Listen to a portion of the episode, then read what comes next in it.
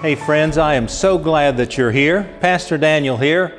We're excited about this new worship series simply called Which Way is Up, in which we're going to try to acknowledge and own that we have got mental health issues across the globe, certainly in our country, in our families, in our workplaces, and we want to recognize that and also offer help and hope. And so, over these next several weeks throughout the month of May, we're going to be doing that, and I'm very excited about the ways in which we will help you and help our community better discover the help and the hope that God has to offer. If you're with us, I sure want to encourage you to sign in. If you're on our streaming platforms or on Facebook, if you'll use this app, it's great. You just tap on check in and you can check in. That'd be great. If you're on the website, uh, just the click is right there, and we'd sure love to know you're with us. This helps us not only to know that you're here, but it helps us connect with you to better develop relationships with you and to help us all together grow in a relationship with Jesus. And so I hope that you'll do that. Know that on the app you can also follow along with the message notes, which there'll be many of this morning, and the opportunities we have to grow in Scripture as well. I want to share with you about my friend Bobby. Bobby and her husband Don were amazing folks that I encountered uh, several years ago at a church that I served. Bobby was so sweet, so gentle. Uh, she was a sweet, sweet spirit. She um, helped on so many levels. Whenever the church was open, Bobby and Don were there. Uh, she had an amazing way with Scripture. Uh, she could lay out a Scripture for you at just almost at any moment, but it was not um, the kind of way that might make you feel weird or awkward or somehow insufficient.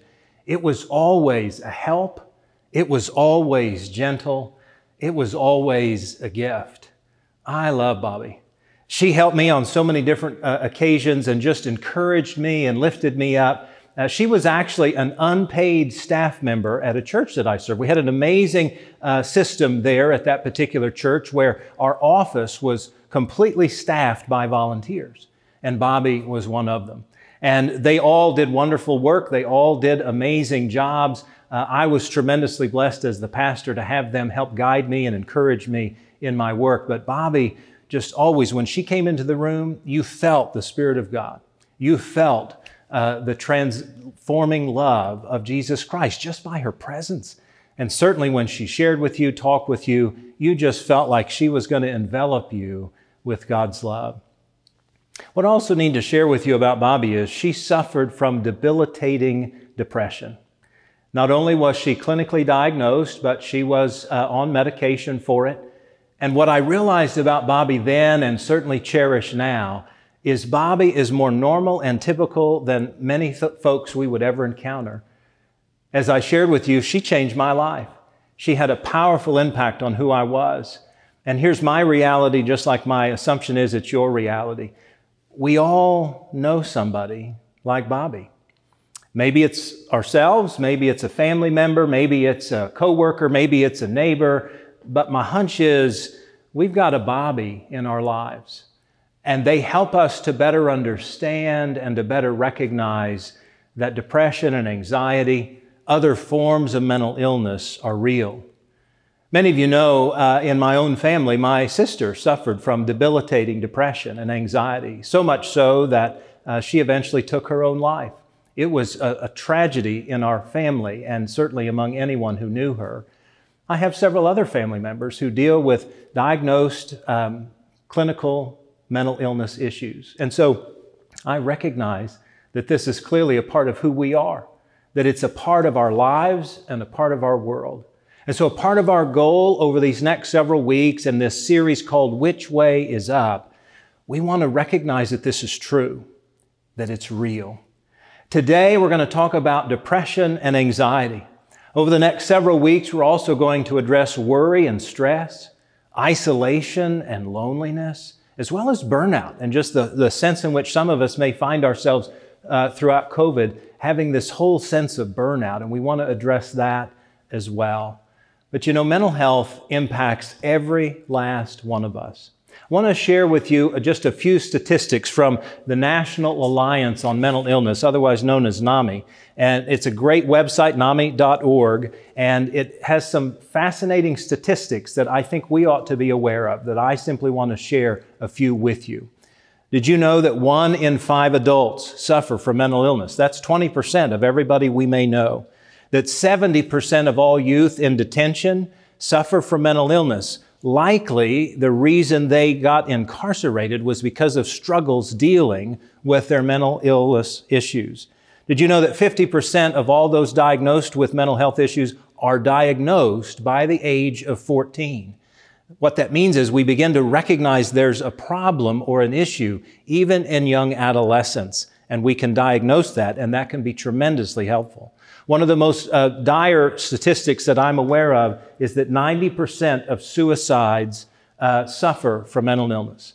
That means that nine out of 10 people who take their own lives were suffering from mental illness, and it's likely the reason they took their lives. And then finally, the number two killer among uh, ages 10 to 34 is suicide. What that tells us, friends, is this is literally on an epidemic level. That is to say, we face it all the time. It is real, and we need to address that. It's been exacerbated by the pandemic. Uh, many folks who have mental health issues are really struggling more now than ever. So are their family members, their work colleagues, and we want to help identify that that's not only real, but that we have some suggestions, some helps, some ways forward. And so that's what we want to talk about it. We need to talk, friends. We need to realize this is not only real, but it has impact on who we are, our relationships, and our world. And what we want to offer is help and hope. Sometimes we get afraid to talk. Sometimes we're fearful of what people may think or say. In fact, those who suffer from depression and anxiety often struggle with both revealing it and realizing it for themselves. One of the helps we're going to offer over the next many weeks is uh, what we're calling a virtual roundtable. And the virtual roundtable for this coming week was, of course, about anxiety and depression. One of the members of that roundtable is Justin. Justin is uh, working at a church currently. He's an author. He runs a nonprofit, and he's currently a PhD candidate as well. Justin is a phenomenal young man, and he wants to share with you just a brief story of how he moved from the shame of his uh, depression and anxiety to claiming it, revealing it, and sharing the realities of it, and how freeing that was. I want to encourage you to watch his story here just for a moment definitely there was the the shame aspect when I was in high school, um, and and my experience was different. I was an athlete. I was I won't say I was popular, but you know I was enough with the in crowd and whatever. But I, I I don't think I ever let anyone know that I was going to counseling and that I was taking meds and that you know all of that kind of stuff. Um, and, and I also had some OD, OCD tendencies. I remember I would sit on the, the, the bench sometimes when I was playing basketball, and there was this prayer I just felt I had to pray over and over again, I felt like somebody, you know, uh, something bad was going to happen to somebody I loved. But when I went through this this most recent um, big episode, I decided from day one of that that this was not going to be shameful that I was going to be open about it, and and other folks. Um, one of the pastors here, Nick, has has seen my Facebook thread. I talk about this constantly, um, and I just decided this is not significantly different than having cancer or heart disease or whatever other thing it might be. Um, except that the human brain's way more complicated, and so there's a lot of confusion around it. But I decided I'm just going to every step of my journey, good and bad, I'm going to document so that other people who feel shame can see that I'm refusing that now. And and I haven't felt shame really in the last 3 years in the way that I had prior partly because like I said I just made that decision up front that I was going to be as honest as I could about that.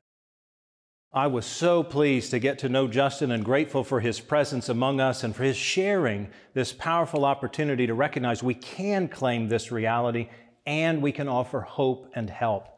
Hey, I want to talk at a sort of 100,000 foot level real quick about anxiety and depression to help us better understand because sometimes we get confused or overwhelmed by what it means or what it is. And so, uh, without a real definition, but just a, a basic understanding, let me describe the difference between anxiety and depression. Anxiety heightens our fears. In other words, when we struggle with something or we're, we're not quite uh, able to face something, our fears just go up the Richter scale if we have anxiety. On the other hand, depression reduces our capacity. If we suffer from depression, it reduces our ability to work, uh, to read, to get things done, to coordinate, to schedule, to organize. And so if we, if we have fears that are uh, strong, it might be anxiety. If we can't seem to get things done, it's possible that we're suffering from depression. What I want to also acknowledge is we will not deal with the clinically diagnosed. We can't do that during worship. Uh, the folks who are in our virtual roundtable and our podcasts will be talking about that. So I want to encourage you to follow those in the days that lie ahead. Our goal during worship is to simply offer some help and some hope for those of us who may be going through episodes of depression and anxiety or dealing with it on a more ongoing basis, but not necessarily diagnosed. As we begin, I want to just share a couple of things as well. Um, I, I want us to know that hope is a fascinating gift, and hope is what carries us through. But we need to know something about hope. Here's what I uh, try to describe with regard to hope. Hope doesn't mean that the darkness is gone, what, whatever that issue is or whatever we're facing. Hope does not mean that the darkness is gone, but rather that there is some light at the end of that darkness. And what we want to own is that our hope in Christ, that our hope in God offers us that light and recognizes that even though the depression or the anxiety is clearly real and impacting who we are, there is a light at the end of that tunnel, and that is the hope that we want to offer you or your family or your friends in these days. Also, want to lift up kind of a personal story that I want to share that uh, I'm going to offer as a metaphor, not only for today, but for the rest of this series. You may have had this experience as well when you were a young child. When I was a kid, uh, three, four, five, six, maybe even eight years old, when I was upset or sick or I got hurt or sometimes was just listless and could not sleep, my mother did this one thing. She would have me sit in her lap on the couch and she would gently caress the hair on my head. Now, I know that it's hard to comprehend that with no hair on my head right now, but she would literally right here rub her fingers across the top of my ear and comb my hair backwards. And it was a soothing, comforting way to help me. Now, I, I knew then, and I clearly know today, that my mom was not trying to solve my issue. She was not trying to cure whatever the ill was, whatever the thing that was causing me harm or ill or, or disturbing. She was simply trying to bring comfort and hope, to let me know she was there, to let me realize that I had somebody in this thing with me. And as she gently caressed my ear and my hair, it did that. It brought comfort and a simple sense of healing and a grand sense that I was not alone. Friends, I bet you've had that experience. And I want to encourage you to visualize that and perhaps even sort of physically remember what that sense of comfort and hope was all about. Now, I want to read a psalm. It's the 23rd psalm. It's often read at funerals and it's often read to bring hope and comfort. That is clearly appropriate, but I also want to say how appropriate it is for us to read this psalm now to remind us of the help and the hope that God offers us. Listen, as King David writes this powerful psalm that helps bring comfort and hope. The Lord is my shepherd, I shall not want. He makes me to lie down in green pastures. He leads me beside still waters. He restores my soul. He leads me in right paths for his name's sake. Even though I walk through the darkest valley, I fear no evil. For you are with me, your rod and your staff, they comfort me. You prepare a table before me in the presence of my enemies. You anoint my head with oil My cup overflows. Surely goodness and mercy shall follow me all the days of my life, and I shall dwell in the house of the Lord my whole life long. Friends, if you or someone you know suffers from depression or anxiety, a part of what you realize is that they struggle with finding peace and serenity, with discovering strength or even life itself. Friends, people who suffer from anxiety and depression really, they, they, they can't find peace. It, it's like their soul is in turmoil. Their serenity is not even a concept that they can reckon with. They feel weak all the time and they feel as though life is completely listless and useless sometimes. And when I reflect on that, I hear the words of David when he talks about the green rolling pasture when he talks about the gentle streams, when he discusses and shares with us the presence of a shepherd who guides and directs and who leads and who comforts the sheep. You know, the shepherds do, did and do amazing things for their sheep. They give them all kinds of assurance. They feed them, they nurture them, they direct them, they save them when they fall. They do all kinds of things. And our God can do that for you.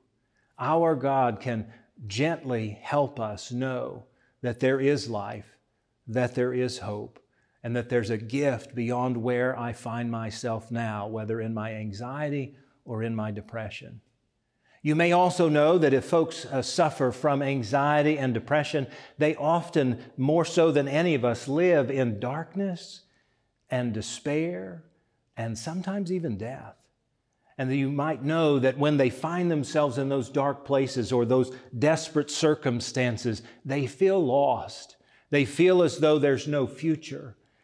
And then I hear the powerful words of verse 4 of this psalm, where it says quite boldly, Even though I walk through the darkest valleys, I take note of something there. It does not say there are no dark valleys, or God prevents the dark valleys, or God will help us avoid the dark valleys. It says, even though I walk through the darkest valleys. In other words, it acknowledges that there is sometimes darkness in our lives, that there is sometimes despair in our lives. That's the bad news.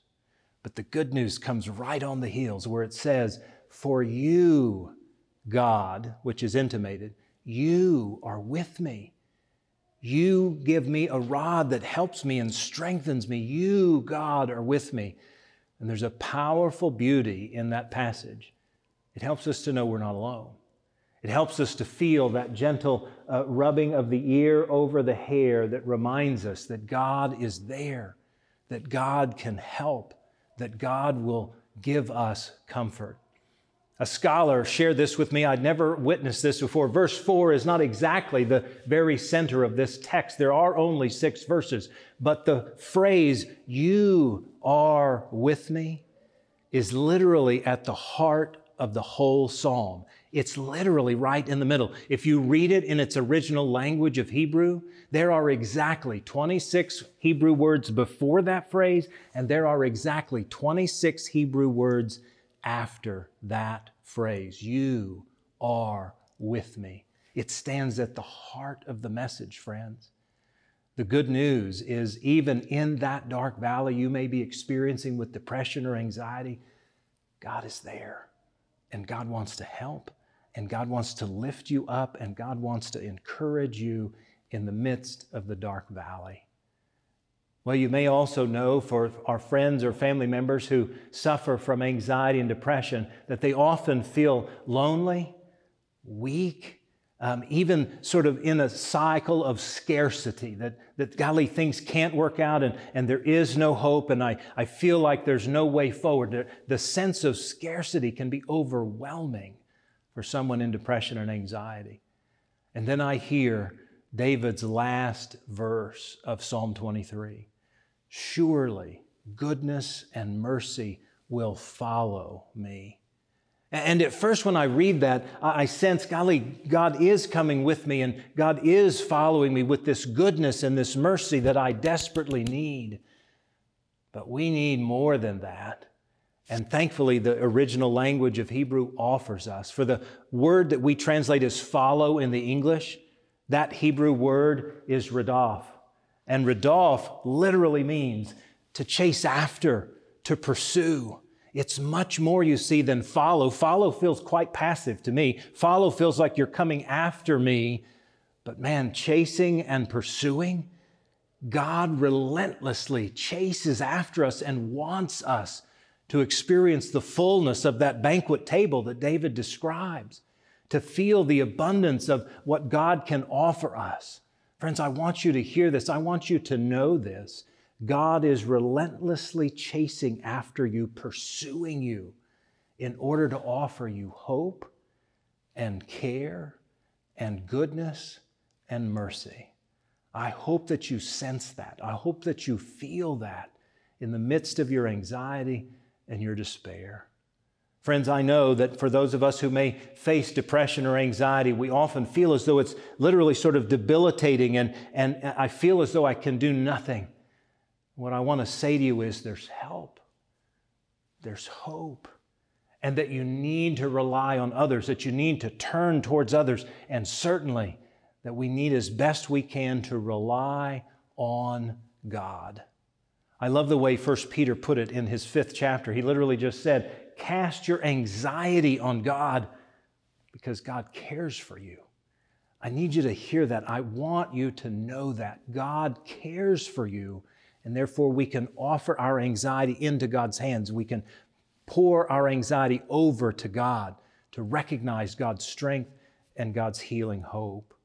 I love the way Paul put it when he wrote to the church at Philippi. He said, uh, he would often say, just pray and connect. Make this connection with God. And in the fourth chapter, he implores the Philippians to pray to God, to thank God, to, to find God. And he ultimately says in verse seven, and when you do, the peace of God that passes all understanding will guard your hearts and minds in Christ Jesus.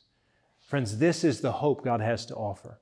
This is the desire of God's heart that we reach out, that we seek some sustenance from God in the midst of our anxiety and our depression. Friends, I know that God can help. I want you to trust and believe that that's true. I also want to remind you that every day, other than Friday and Saturday, we are offering other opportunities to strengthen and renew you. On Mondays, every single week throughout May, we're offering what we're calling Mindfulness Mondays, where we're offering mindfulness practices that can help you find peace and serenity and wholeness.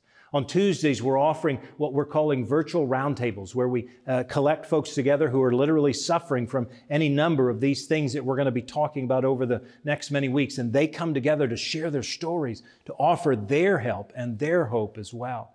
Then on Wednesdays, we have podcasts that will take those people's stories and broaden them out even further so that you can get to know them and the realities of their life and their stories and hear the help and hope that they have to offer as well.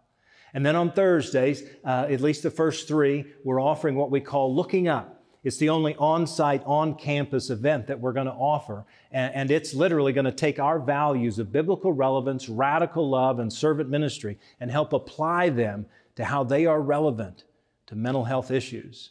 To get any of this or to discover any of this information, you can simply go to our website, tmumc.org slash wellness. It'll all be described there. It'll all be helpful for you there. That's where you can find all of the information and the podcasts as well. You can also find the virtual roundtables anywhere we're streaming. So wherever you're watching us right now, that's where you can find a virtual roundtable on Tuesdays very quickly, let me just offer some simple tools that I think can help you as well, in addition to God's hope and comfort and peace. Just some simple tools that I think will guide you in the days that lie ahead. As you face anxiety and depression, let me just suggest you do a couple of things. One is stay connected to people. Relationships make us strong and they help encourage us in what we do. Also, stay active.